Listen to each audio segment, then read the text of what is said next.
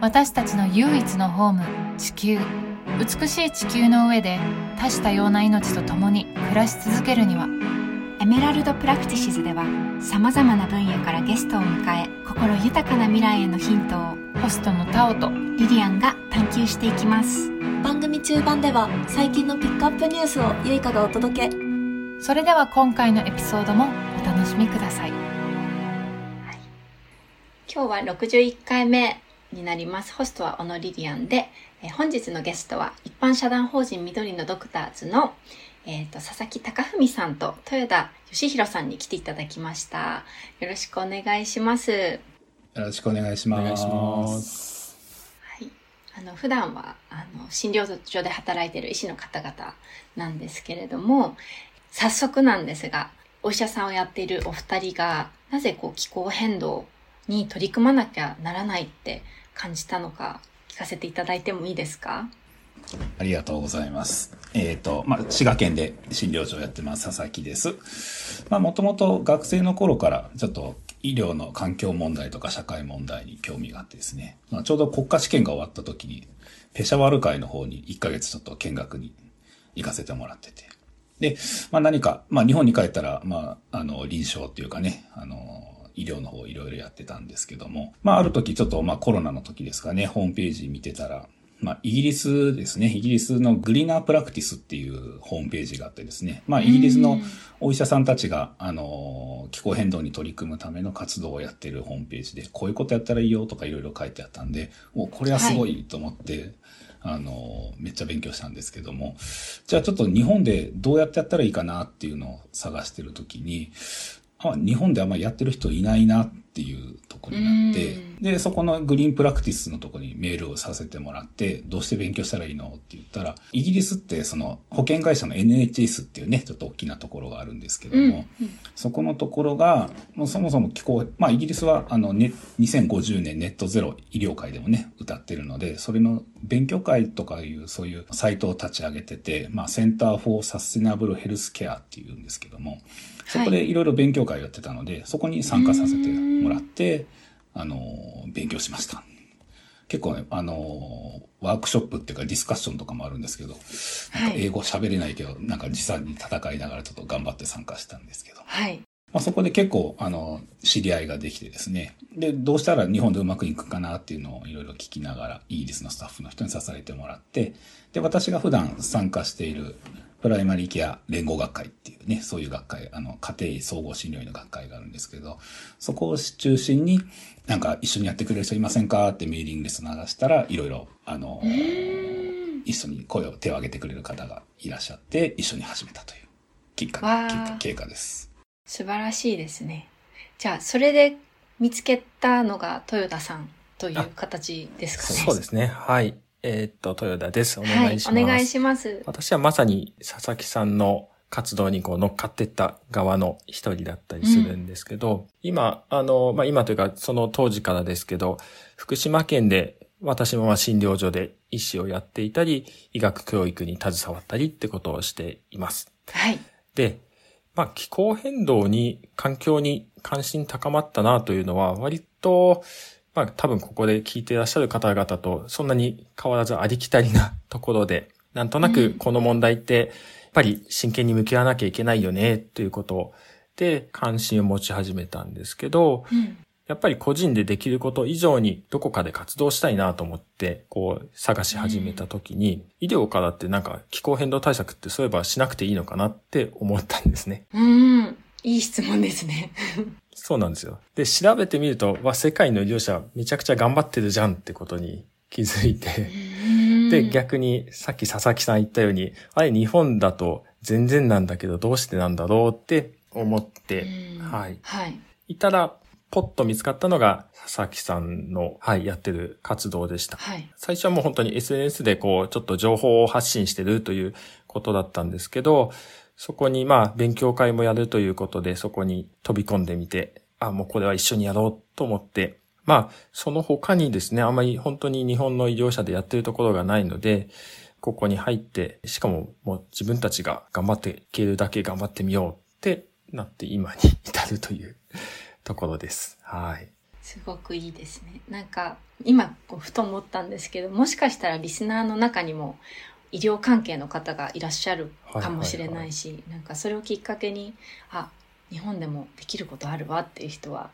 ね、ぜひ見ていただけたらな。はい、入っていただきたいです。というわけで、あの、緑のドクターズは一体、こう、どんな団体なんでしょうかグループなんでしょうか？で、なぜ医療から気候変動を進めなきゃいけないってなったのか、ぜひ教えてください。ありがとうございます。まあ、WHO もですね、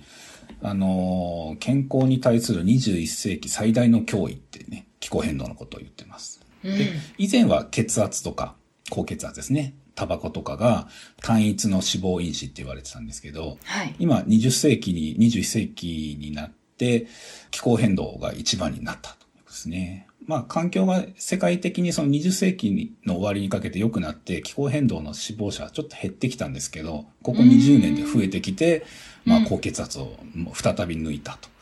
うん。ですね。で、これからはどんどんどんどんまた、その死亡者が増えていくということが言われているので、まあ、あの、我々身近な患者さんを治すっていうことに関して日々やってますけども、はい。もうちょっと大きな視点で、やっぱり身近な患者さん、まあ気候変動でね、熱中症とか、あの、いろいろ、ちょっと、あの、しんどいとかね、心を病むとかする人もいますし、あの、そういう方を見ることもあるんですけども、あの、もうちょっと広いところでの対策とか声を上げて、日本全体でもやる必要があるんじゃないかなと思ってう、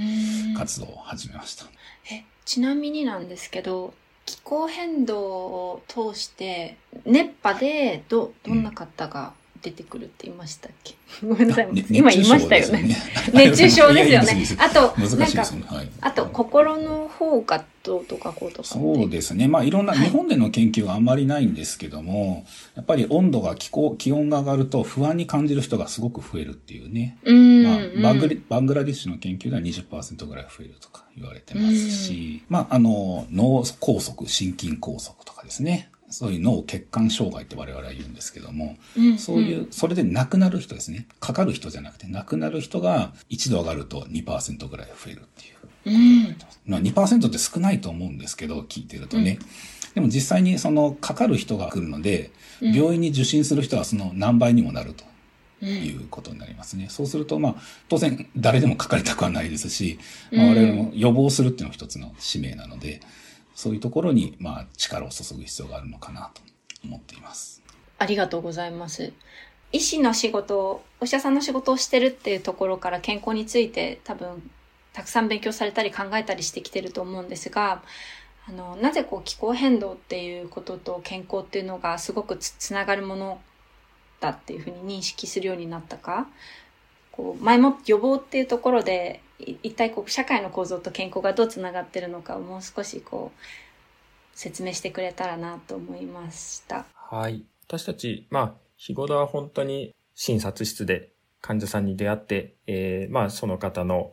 生活習慣病のお話をしたりとか、困りごと、うん。体調のことを聞いたりするんですけど、はい。それをこう、より良くしてこうって思った時に、うん。その人の努力ではどうにもならないところっていうのにこう気づいて気づくんですよね。例えばその方が暴飲暴食でどうしても太っちゃうし、血糖も上がっちゃうっていう場合に、なんでその暴飲暴食をするのかなっていうことを聞くと、まあ仕事でのストレスがあったりして、そのうさばらしでどうしても、えー食に走ってしまう。うん。で、じゃあなんでそんなにこう仕事が、えー大変な状況なの？もうそれってブラックな企業だよね？っていうところだと聞いてみると、まあその会社がそうしないとどうにか、えー回していくことができない、経営ができない。うん。じゃあなんでそんなし会社なんだろう？っていうのを聞くと、聞くとというか考えていくと、まあそういった企業を成り立たせてるような政策があったりとか、社会の構造っていうものになっていて、ちょっと難しいんですけど、これを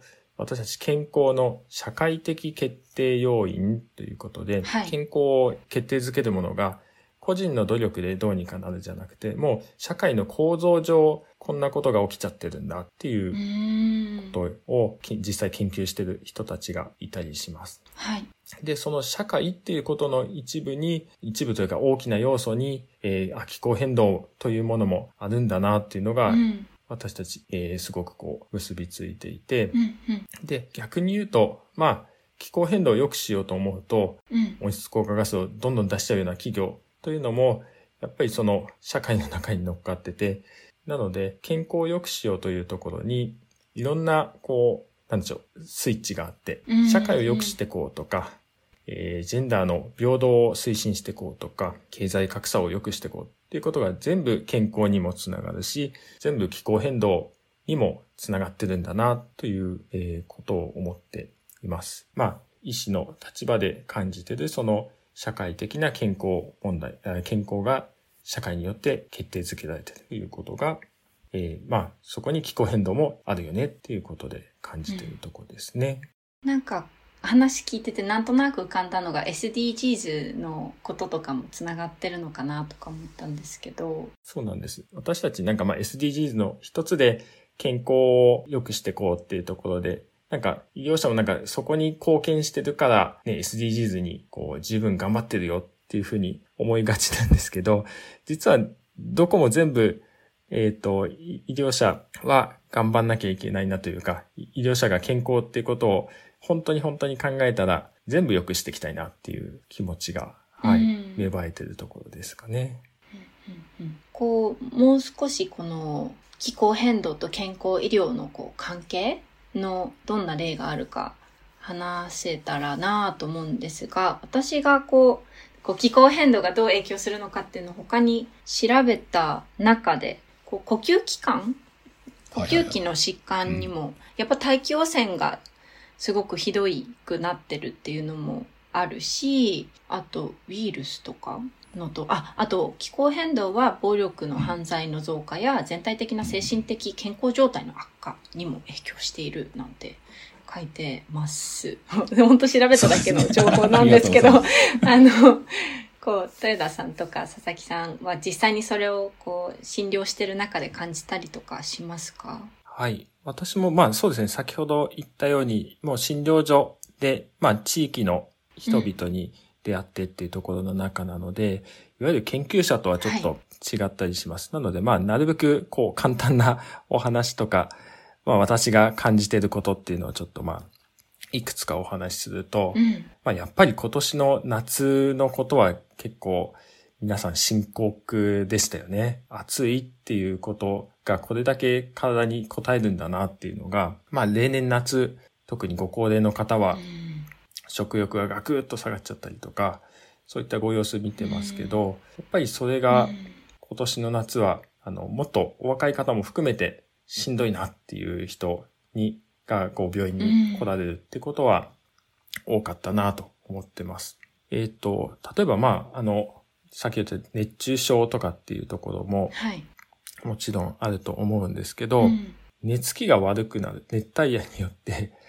寝つきが悪くなって、えー気分がどんよりしてる。うん、なんかいつもの夏バテよりしんどいな、とかっていうのは、はい。まあ今年の夏、割と身近にあるあるで、よく皆さんおっしゃってたことかなと思ってましたね。なんかこう実際それこそこれって今今の社会何も変わらない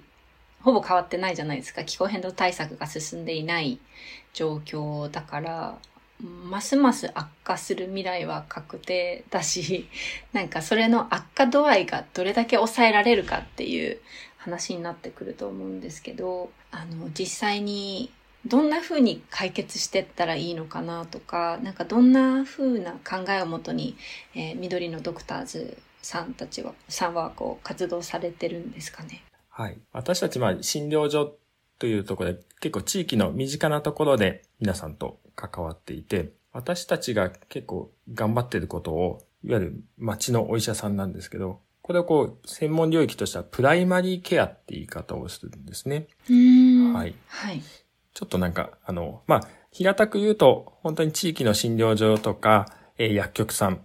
えー地元に根ざした病院の先生たちというのが、もちろん病院に来る方もそうなんですけど、まあそもそもこの地域でみんな困ってるよねっていうことに関しては、まあ地域の健康、街づくりっていうところに何だったら病院の外に飛び出して健康にしたいなっていうことを思っているのがこのプライマリーケアというところの私たちです。うん。いわゆる先ほど言った予防とかも保険とかもここに入ってくるんですけど、はい。地域を見渡すともう結構暑くて大変だとか、水害ですね。うん。自然災害にも備えなきゃっっていうことで、もう地域としてはやっぱり健康の脅威として気候変動を感じてるなっていうことは、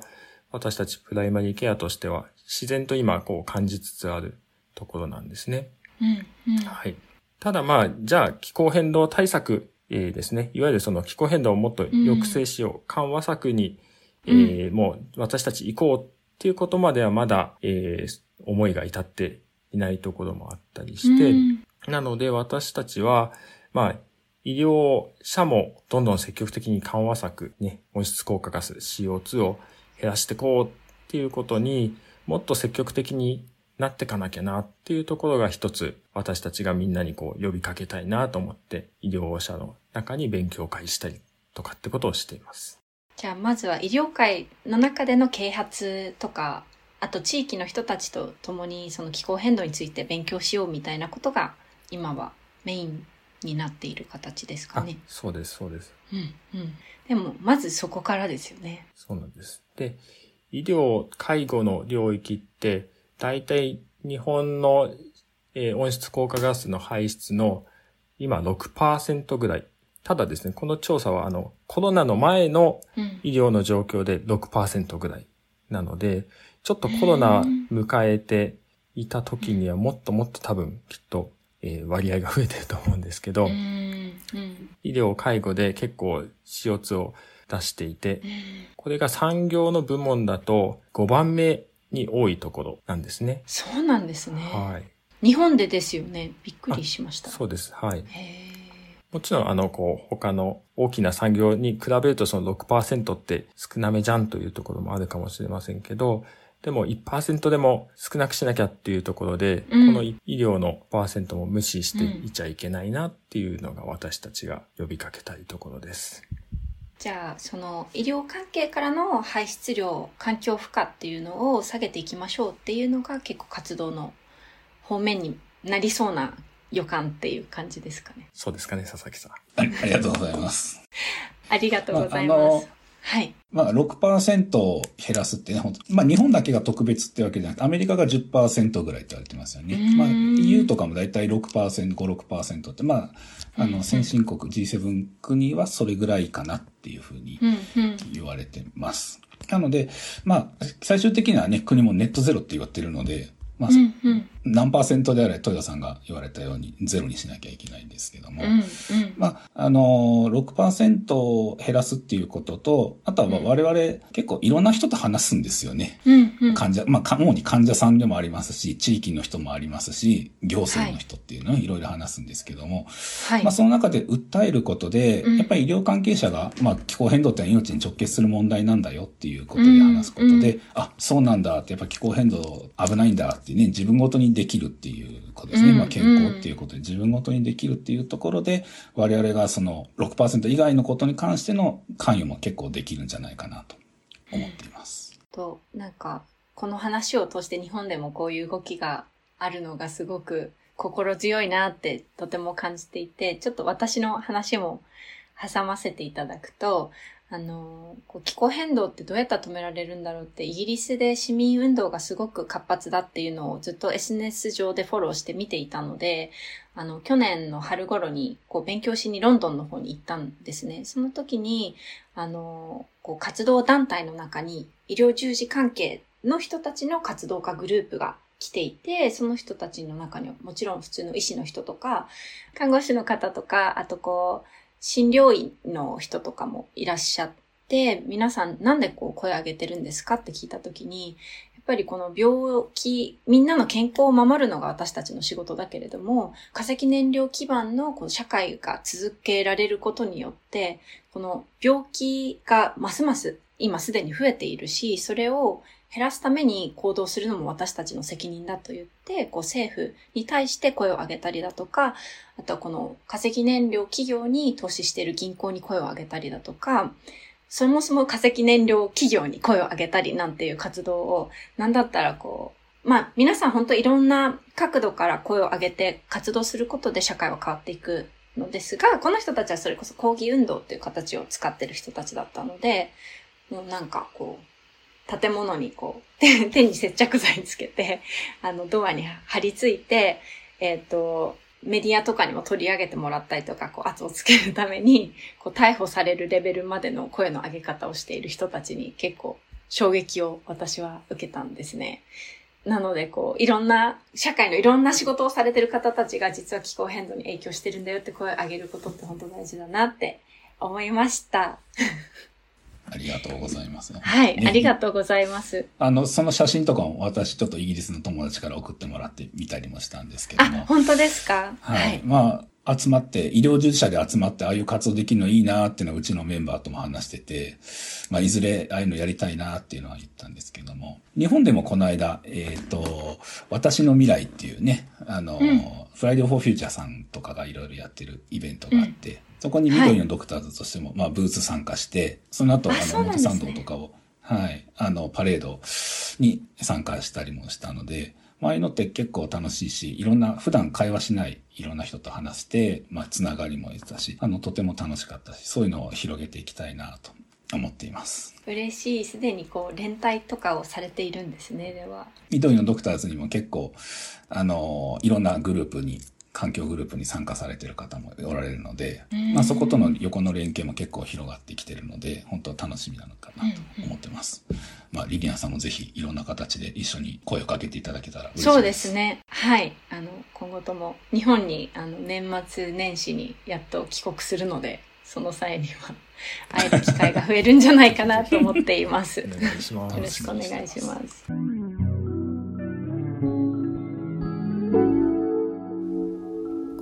はエメラルドプラクティシズのゆいかです。このコーナーでは気候災害の現状や国内外の政府企業地域の取り組みそしてアニマルライツやビーガニズムなどなどさまざまな切り口から気になるニュースをご紹介します。今回は2023年11月日本そして世界でどんな動きがあったのか一緒に見ていきましょう。秋といえば日本では紅葉のシーズンでもありますがリスナーの皆さんの地域ではどうですか？9月に引き続き10月も地球の平均気温は過去最高を更新したとの発表がありましたが11月に入ってからも全国で記録的な高温となりました。こうした温暖化や気候変動が影響し紅葉の色づきも一昔前とは変わってきているそうです。気象庁で観測している楓の紅葉のデータによると今年は平年よりも全国的に紅葉が遅れています。例えば札幌では平年より13日盛岡では11日新潟では8日遅い観測となったほか北陸や北関東など平年の観測日を過ぎている11月下旬になってもまだ紅葉していない地域も多数あります。こうした影響は日本だけのことではありません。アメリカでもバーモント州からノースカロライナ州に至るまで紅葉は予定より遅れているそうで同じく楓の調査によると19世紀以降紅葉の開始は1ヶ月以上も遅くなっているとのことです。春には桜の開花が早まっているように秋には紅葉の時期が遅れている。こうした植物や自然界の変化は未来に起きるさらに大きな変化のシグナルあるいは警告なのかもしれません。今回のエピソード本編でテーマになっている気候変動と環境。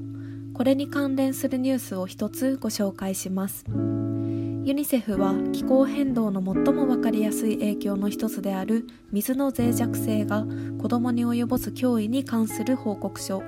クライメート・チェンジド・チャイルド気候変動が変えた子供を発表しました。2021年にユニセフが発表した子どもたちの気候リスクに関する報告書を保管するものとして発行された今回の報告書では水不足水脆弱性水ストレスという3つの水の安全保障の軸が世界的にどのような影響を及ぼしているかを分析しています。報告書によると7億3900万人。世界の子どもの3人に1人が高度または極度の水不足にさらされていてこの状況は気候変動によってさらに悪化する恐れがあるとのことです。さらに利用可能な水の減少及び飲用水衛生サービスの不備という二重の課題がこの問題を悪化させ子どもたちをさらに大きなリスクにさらしていると指摘しています。また4億3600万人の子供が極度の水の脆弱性に直面している地域で暮らしていて特に深刻なサハラ以南のアフリカ地域では10人に8人の子供がこうした状況にさらされているとのことです。そして気候変動は水ストレスの増大も招いていると警鐘を鳴らしていて2050年までに3500万人以上の子供が新たに高度のまたは極めて高度の水ストレスにさらされると予測しています。さらさらと読んでしまうにはあまりにも大きな数字で想像が及ばないほどですがすでにこれほど多くの子どもたちが影響を受けていて今後さらに深刻になるというのは本当に受け入れがたい現実です。詳しく知りたい方はユニセフのサイトから報告書のダウンロードができるのでぜひご覧ください。子どもたちは未来を担う存在として期待を寄せられる一方で気候変動の悪影響により生まれながらにして心身の健康や命を脅かされる被害者でもありここに不正義の問題があります。こうした不正義を経済格差の観点から指摘する報告も合わせてご紹介します。イギリスのメディアガーディアンらが行った分析調査によると世界で最も裕福な12人の億万長者による温室効果ガスの排出量は210万世帯の家庭に電力を供給する際の CO2 排出量に相当することが判明しました。これは言い換えると4.6基の石炭火力発電所からの1年間の排出量と同等です。こうした億万長者たちはヨットやプライベートジェットなどで法外な量の CO2 を排出し豪邸で高炭素な暮らしをするほか化石燃料のような大気汚染産業を含む企業への金融投資や株式保有もしておりそれらによる影響も排出量として換算されています。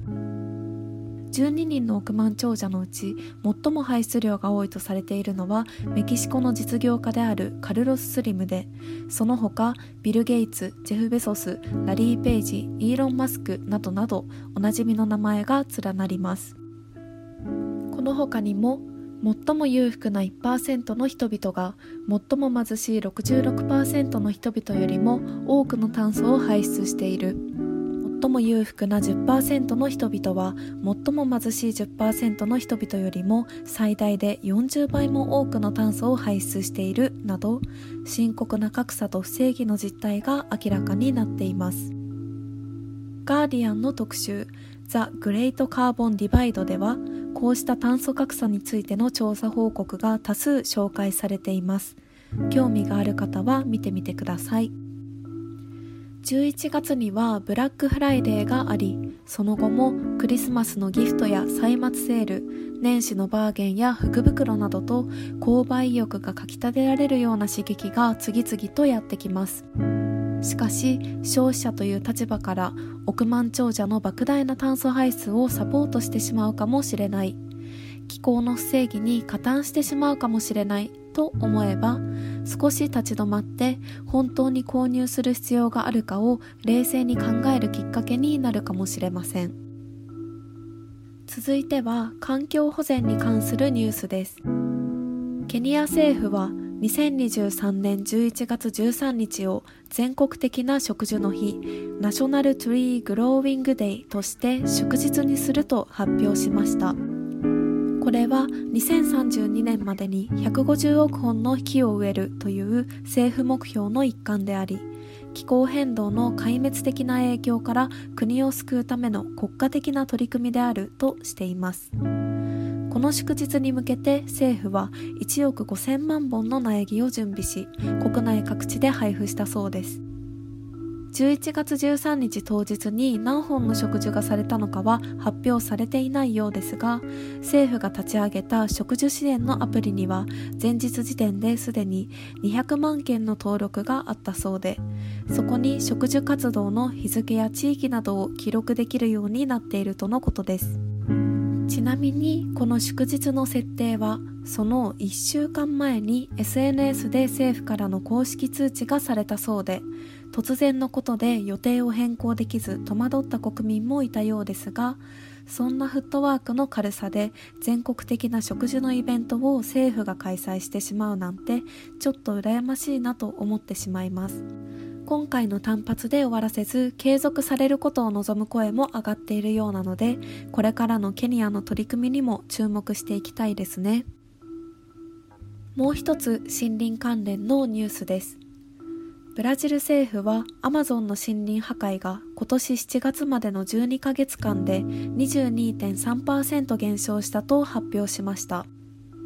前任のボルソナロ政権下にあった4年間では森林破壊が急増。牧場主土地投機家鉱山労働者による破壊は過去15年間で最高水準だったとされています。こうした状況を問題視した新任のルーラ大統領は2030年までに森林破壊ゼロを達成するという野心的な公約のもと森林伐採阻止のため環境法の執行を強化するなどの政策を進めてきました。その効果もあり現状のアマゾンの森林破壊は過去5年間において最小規模にとどめられているそうです。リーダーが変わると政策の重点も変わり地球の状態も変わる。自分たちがどんなリーダーを支持するかでいい方向にも悪い方向にも転がることができる。そんなことを再認識させてもらえるような事例でした。海洋保全に関するニュースも一つご紹介します。ドミニカはマッコウクジラのための世界初の海洋保護区を創設しました。マッコウクジラは船に衝突されたり漁業の道具に絡まれたり農業排水の影響を受けたりして生存が脅かされている絶滅危惧種です。他方でマッコウクジラの排泄物は栄養が豊富でプランクトンの大繁殖を引き起こしそのプランクトンは大気中の CO2 を取り込んでくれます。マッコウクジラの保護はその種の存続のためにもそして気候変動の抑制のためにも重要な取り組みであるとされています。最後にヴィーガニズムに関するニュースです。ミュージシャンのポール・マッカートニーはブラジルのリオデジャネイロでポール・マッカートニーに会える VIP 旅行の検証キャンペーンを実施しています。このキャンペーンは寄付を受け付ける募金活動で集まった寄付金はすべてミートフリーマンデーの活動支援に充てられます。ミートフリーマンデーはポール・マッカートニーとその娘であるメアリーとステラによって2009年に立ち上げられました。人々がより環境に優しくより健康的な食事のアプローチを採用することを目指して週に少なくとも1日はプラントベースの日を設けることを奨励するほか研究結果やニュースレシピなどプラントベースにまつわる様々な情報発信もしています。検証の商品にはリオデジャネイロへの往復航空券も含まれていてここの炭素排出がちょっと気になってしまったりもしますがそれはさておき大きな話題性のある今回のキャンペーンは多くの人々の食事スタイルの変化を促すきっかけになりそうですね。さらにもう一つミュージシャンのビリー・アイリッシュとその兄であるフィニアス・オコネルはロサンゼルスにイタリアンスタイルのビーガンレストランをオープンすると発表しました。12歳からビーガンであるというビリー・アイリッシュはプラントベースの食事だけでなくファッションアイテムなど身につけるものもビーガンやクルエルティフリーのものを選んでいてそうしたライフスタイルについて SNS でも発信をしています。レストランは2024年の夏にオープン予定とのことでこちらもどんな反響があるか楽しみですね。はいというわけで気候変動を中心にそれにまつわるニュースをいくつかご紹介してみましたがいかがでしたか？分野を超えて様々な問題と密接に関わり合っている気候変動問題だからこそこうしていいニュースも悪いニュースも見ていく中で希望を持てる未来への変化の兆しを発見できると思います。次回もよろしくお願いします。それではエピソード後半もお楽しみください。あの先ほど佐々木さんがあの私の未来の活動ななどにも参加したって言ってらっしゃったんですが、一応こう、私の未来っていう団体、団体っていうか活動、プロジェクトについても軽く言うと、本当にいろんな分野で気候変動に活動しているいろんな団体の人たちがみんな集まって何かやろうよっていう、こう、気候変動市民運動のこう傘みたいになっている役割が私の未来っていうあの団体というかプロジェクトがあります。で、こう実際にこう緑のドクターズさんもそういったところに参加されているっていうのを知ってすごく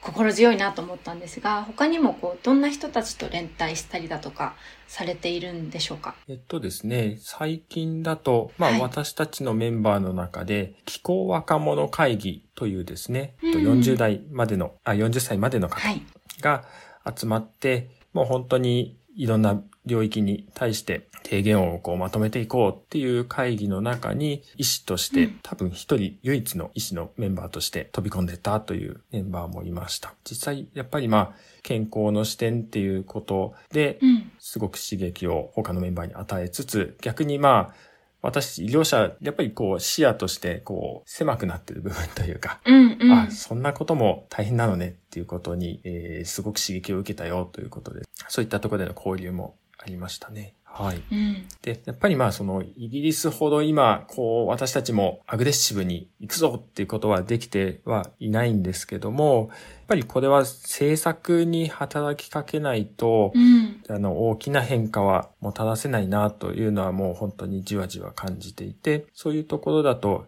えー医療政策機構さんというところと、えーやっぱりそういう政策提言っていうことをまとめたりとか、お互いこう情報交換しながらですね、こんなところにもこうちょっと声を上げようかっていうことをやったりしてまして、で、本当につい最近だと、これから来る COP28 に向けてっていうことで、あの、はい世界の医療団体が化石燃料廃止についてこう、えー書簡を作ってという運動をしたんですね。これをあの COP28 の、えー議長国のところに送るっていうことをしたんですけど、そこにまあ私たちも緑のドクターズっていう名前で賛同させてもらったということも、はい、最近したことでした。じゃあ、その、け結果じゃないですけど、あの、その声がちゃんと届いた形で COP28 が今年、もうすぐ、こ今月ですね、多分。そうですね COP28。これがあれ？これが放送さでれる頃、すよね。もう終わりました真っ。最中ってことあ、ですねそうかそうかそうか。そうですね。放送される頃に多分。今年の COP は初めてヘルスデーっていうのができるんです？そうですよ健康ね。をはい中心に話し合いましょうっていうのが初めてできるということで、まあ、あの、世界の医療界はそれに向けて、世界、まあ、気候変動グループはがうん頑張って声を出していて、うんえっ、と、いろんな、やっぱり化石燃料を止めようっていうね、さうん。うん。運動を始めて、まあかなりのね、化石燃料由来のいろんなところで多くの死者が、ね、場合によってはなんかね、5人に1人亡くなってるとかね、10人に1人亡くなってるとか、まあそういういろんなちょっとね、データの出し方でいろいろあるんですけど、やっぱりかなり多くの方が亡くなってることはやっぱり科学的にほとんど言われて、証明されつつあるので、はい。そこを止めるっていうことが、まあ、気候変動、これからの死亡者を減らすっていうこともありますし、今起きてる死亡者を減らすっていうことも大事かなということで、あうんの、我々緑のドクターズも賛成させていただきました。めちゃくちゃ心強いし素敵です。あの、あともう一個お聞きしたかったなと思ったのが、こう多分このリスナーの皆さんも気候変動って本当やっぱ問題だよなと思ってるけど、どうやってこう家族とか身近な人たちにこう話したらいいかなっていうのを悩んでる人も多いんじゃないかなと思うんですね。健康っていう角度だともうちょっとみんな身近に感じるんじゃないかなと思っていて、どうやってこう伝えたら、た例えば健康っていう角度から話すとしたら、こうどうやって関心持ってもらえるように伝えられるかなって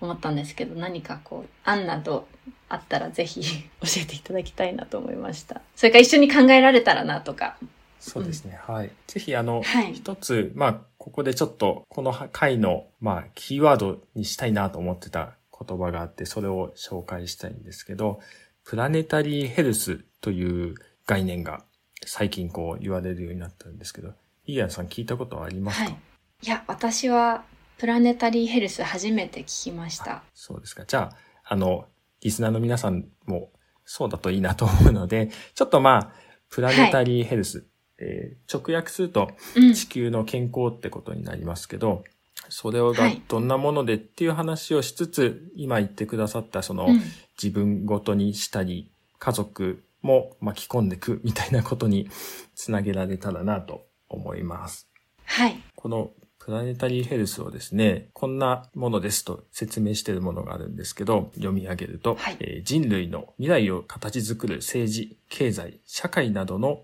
人間システムと人類が繁栄できる安全な環境限界を定義する地球の自然システムに慎重に配慮することで世界的に達成可能な最高水準の健康福祉公平性を達成すること。うん。はい、もうなんか難しい。ポカンってしちゃいますね。はい。あの、まあ、私も偉大な感じは伝わります。私も棒読みだったので、ちょっともう少し噛み砕いた話をできたらと思うんですけど、ぜひお願いしはい。ます。すでに多分ここでお聞きの皆さんも、大体こう、いわゆるライフスタイルとか経済活動が、うん。はい、こう、地球環境にだいぶ影響を及ぼしてるよね。なので、それを、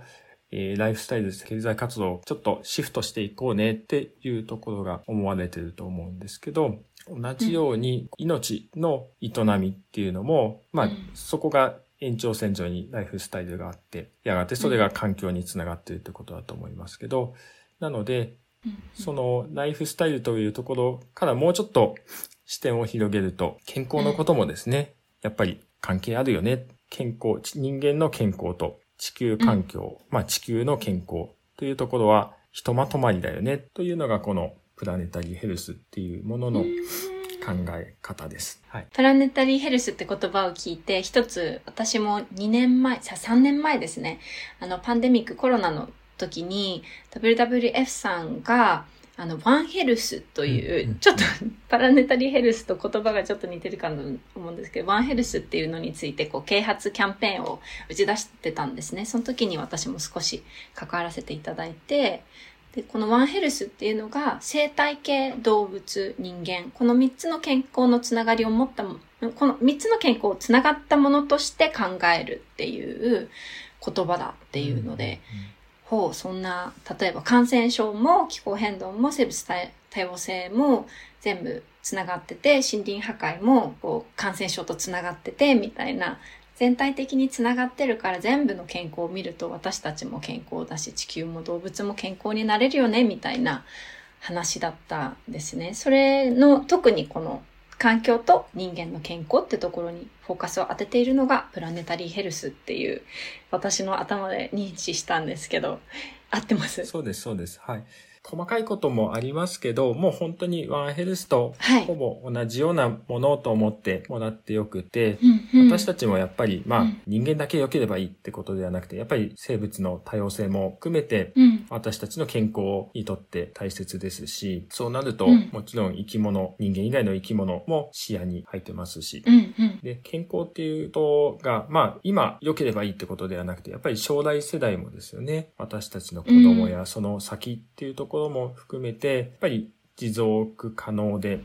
うんより広く多くの人にっていう視点で考えているっていうことだと、うんワンヘルスとか、あと、まあ、グローバルヘルスっていう言い方と、うんで、まあ、そこを大事だねって思ってる方と、多分考えてることは一緒かなと思ってます。そうですね。佐々木さんはいかがですか？きっかけって結構大事ですよね。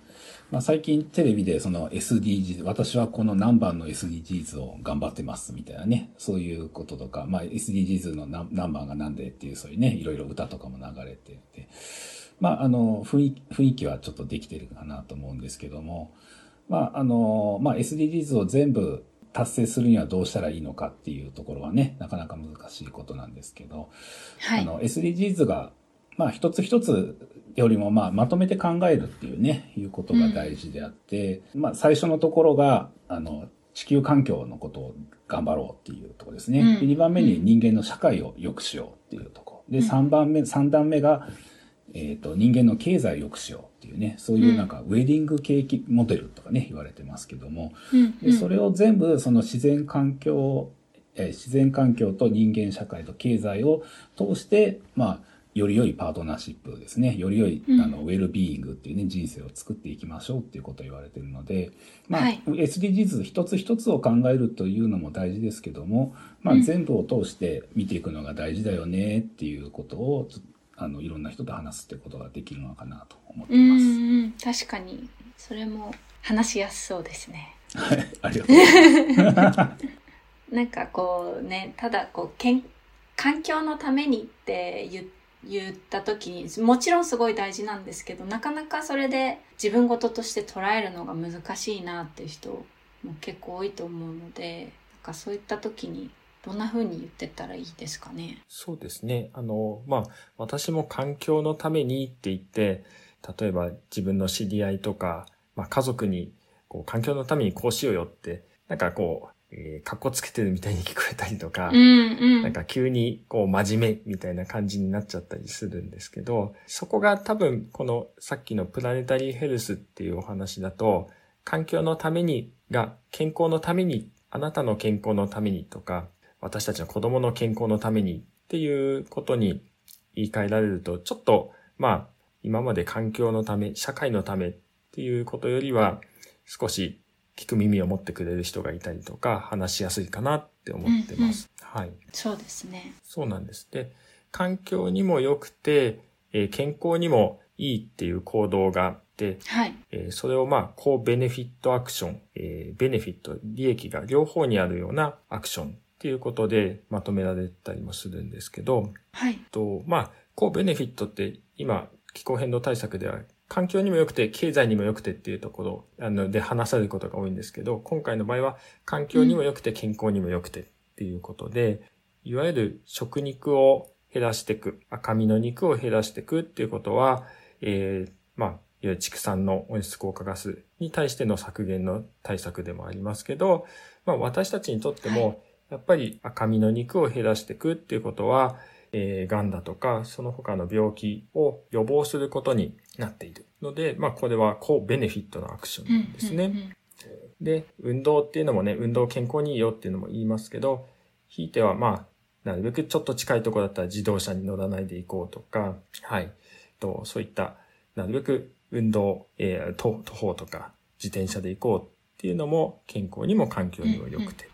で、自然に触れ合う、えー、緑を増や、周りに増やしていくっていうのも、これがすごくメンタルヘルスにいいなってことがすごく言われていて、ねこういった、こう、ベネフィットのアクションっていうのを、まあ、環境のためにっていうよりは、これって健康にいいよっていうことで、食肉のことを言ったり、はい、歩くってことを、まあ、逆ですかね。歩くことはめんどくさいなってなると、逆に環境のためにもいいから歩こうよ、みたいな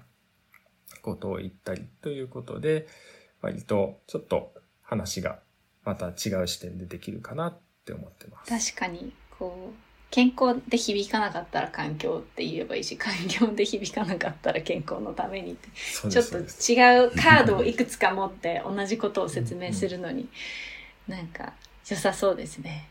あの、せっかくなので、こう、緑のドクターズさんの活動の中で、こう、リスナーの皆さんが参加できる方法があったら、ぜひ教えていただきたいです。はい。あ、ありがとうございます。そうですね。まあ、一つは冒頭でも、えーミリアンさん言ってくれましたけど、これリスナーの方で医療や介護に関わる仕事されている方は、ぜひちょっと緑のドクターズを調べていただいてですね、うん私たちの仲間になってみたいなという方、ぜひご一緒に活動してみませんかというのが一番です。ちなみに質問があります。あはいの、ドクターズって名前がついているから、あの、医師じゃなきゃいけないんじゃないかなと思ってたんですけど、違いますか？大丈夫です。あの、ドクターズとつけちゃってますけども、はい。実際あの、私たちの中にも薬剤師さん、保健師さんとかも入ってますし、なんだったら医療の資格は持っていないけども、えー公衆衛生とか保健に関心があってという方も一。緒になって混ざってくれてますので、はい。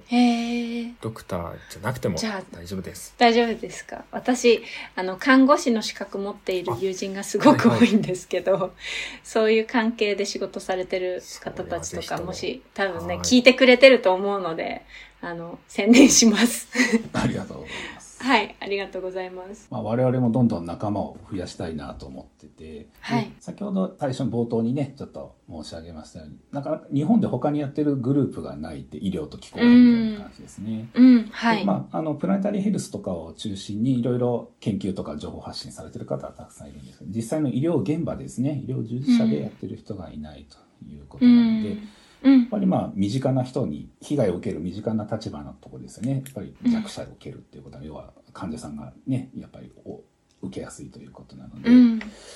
あの、そこら辺に関するちょっと情報をどんどん発信していきたいなと思ってるんですけど、はいまあなかなかね、ちょっと情報発信するする手段とか我々上手でないので、あの、ウェブとかああいうの情報発信が得意な人はぜひちょっと協力していただけたら嬉しいかなと思ってます。よろしくお願いします。ちなみに今現在はどこを見たらこう情報をたどり着けますか？ありがとうございます。多分最近は Google でも緑のドクターズって調べてもらったら多分うん上の方に出てくるかなと思いますので、そこに連絡先とかも書いてますし、はい。そこでちょっとアクセスしていただけたら嬉しいです。まあそのみどりのドクターズのホームページを作っていただいたのも、あの、フライデーフォーフューチャーに参加されてた学生さんにちょっと作っていただいあ、て。そうなんですね。結構おしゃれなデザインでね、すごいんですけど、あのまあちょっとね、まあ学生さんなんで卒業して社会人になるっていうことでね、なかなかちょっとそこの継続した活動、お手伝いは難しいっていうことで、うんまあうんそういう更新をしていかなきゃいけないとうんいうことなので、そういうお手伝いもね、お手伝いとか一緒に活動をしていただける方もうん。募集してます。はい。ぜひ皆さん参加してください。あとはまあ、こういう医療の話聞きたいなっていう人は、あの、気軽にとりあえず連絡いただけたら、緑のドクターズもまあ全国にいます。ただまあね、47都道府県に全部いるってわけではないんですけど、まあそこら辺ぐらいに活動ができたらいいかなと思うんですけども、あの、まあ、オンサイトでもいいですし、ウェブサイト、ウェブでもいいですし、そういう勉強会とかにね、まあ積極的に協力して、まあどっちかって我々は仲間を作りたいと思ってるので、あの、声をかけてくれたら嬉しいなと思います。何かこう他にもこう団体にこう所属してて継続的にするほどのキャパはないなっていうリスナーさんが他に参加できる、関われる方法あったりしますか？ありがとうございます。我々ですね、えっ、と、先ほど化石燃料の話をしてましたけども、はい。世界ではですね、まあ、うん。基本的に気候変動に強い医療システム作りっていうね、うん先ほど医療、イギリスで伝えたネットゼロを宣言してる先進国も結構多いんですね。保険、医療保険システムでもね。ただ日本はちょっとそこまでまだたどり着いてなくて、うん。まだあの、まあ、熱中症対策とかをね、いろいろ個別には頑張ってますけども、うん総合的に気候変動に強いシステム作りっていうのはまだできてない状況なので、はいあのそこをあの日本政府にそういうふうに作ってくださいっていう署名活動を始めてます、うん我々、緑のドクターズで。まあ、あの、オンライン署名ですので、先ほどの緑のドクターズのホームページですね。そこに見ていただいても、ちょリンクが直接貼ってますので、それをクリックしていただいて、まあ文章を読んでいただいてね、あ、大事だなと思ったらサインしていただけたら嬉しいです。はい。ありがとうございます。というわけで、とても素敵な活動をしている、あの、佐々木さんと豊田さん、緑のドクターズの方々に来ていただきました。今日はありがとうございましたあ。りがとうございました。ありがとうございます。エメラルドプラクティシズではインスタグラムやツイッターでも随時情報を発信しているのでそちらのフォローもお願いいたします。それでは今日もエメラルドのようにキラキラと輝く一日をお過ごしください。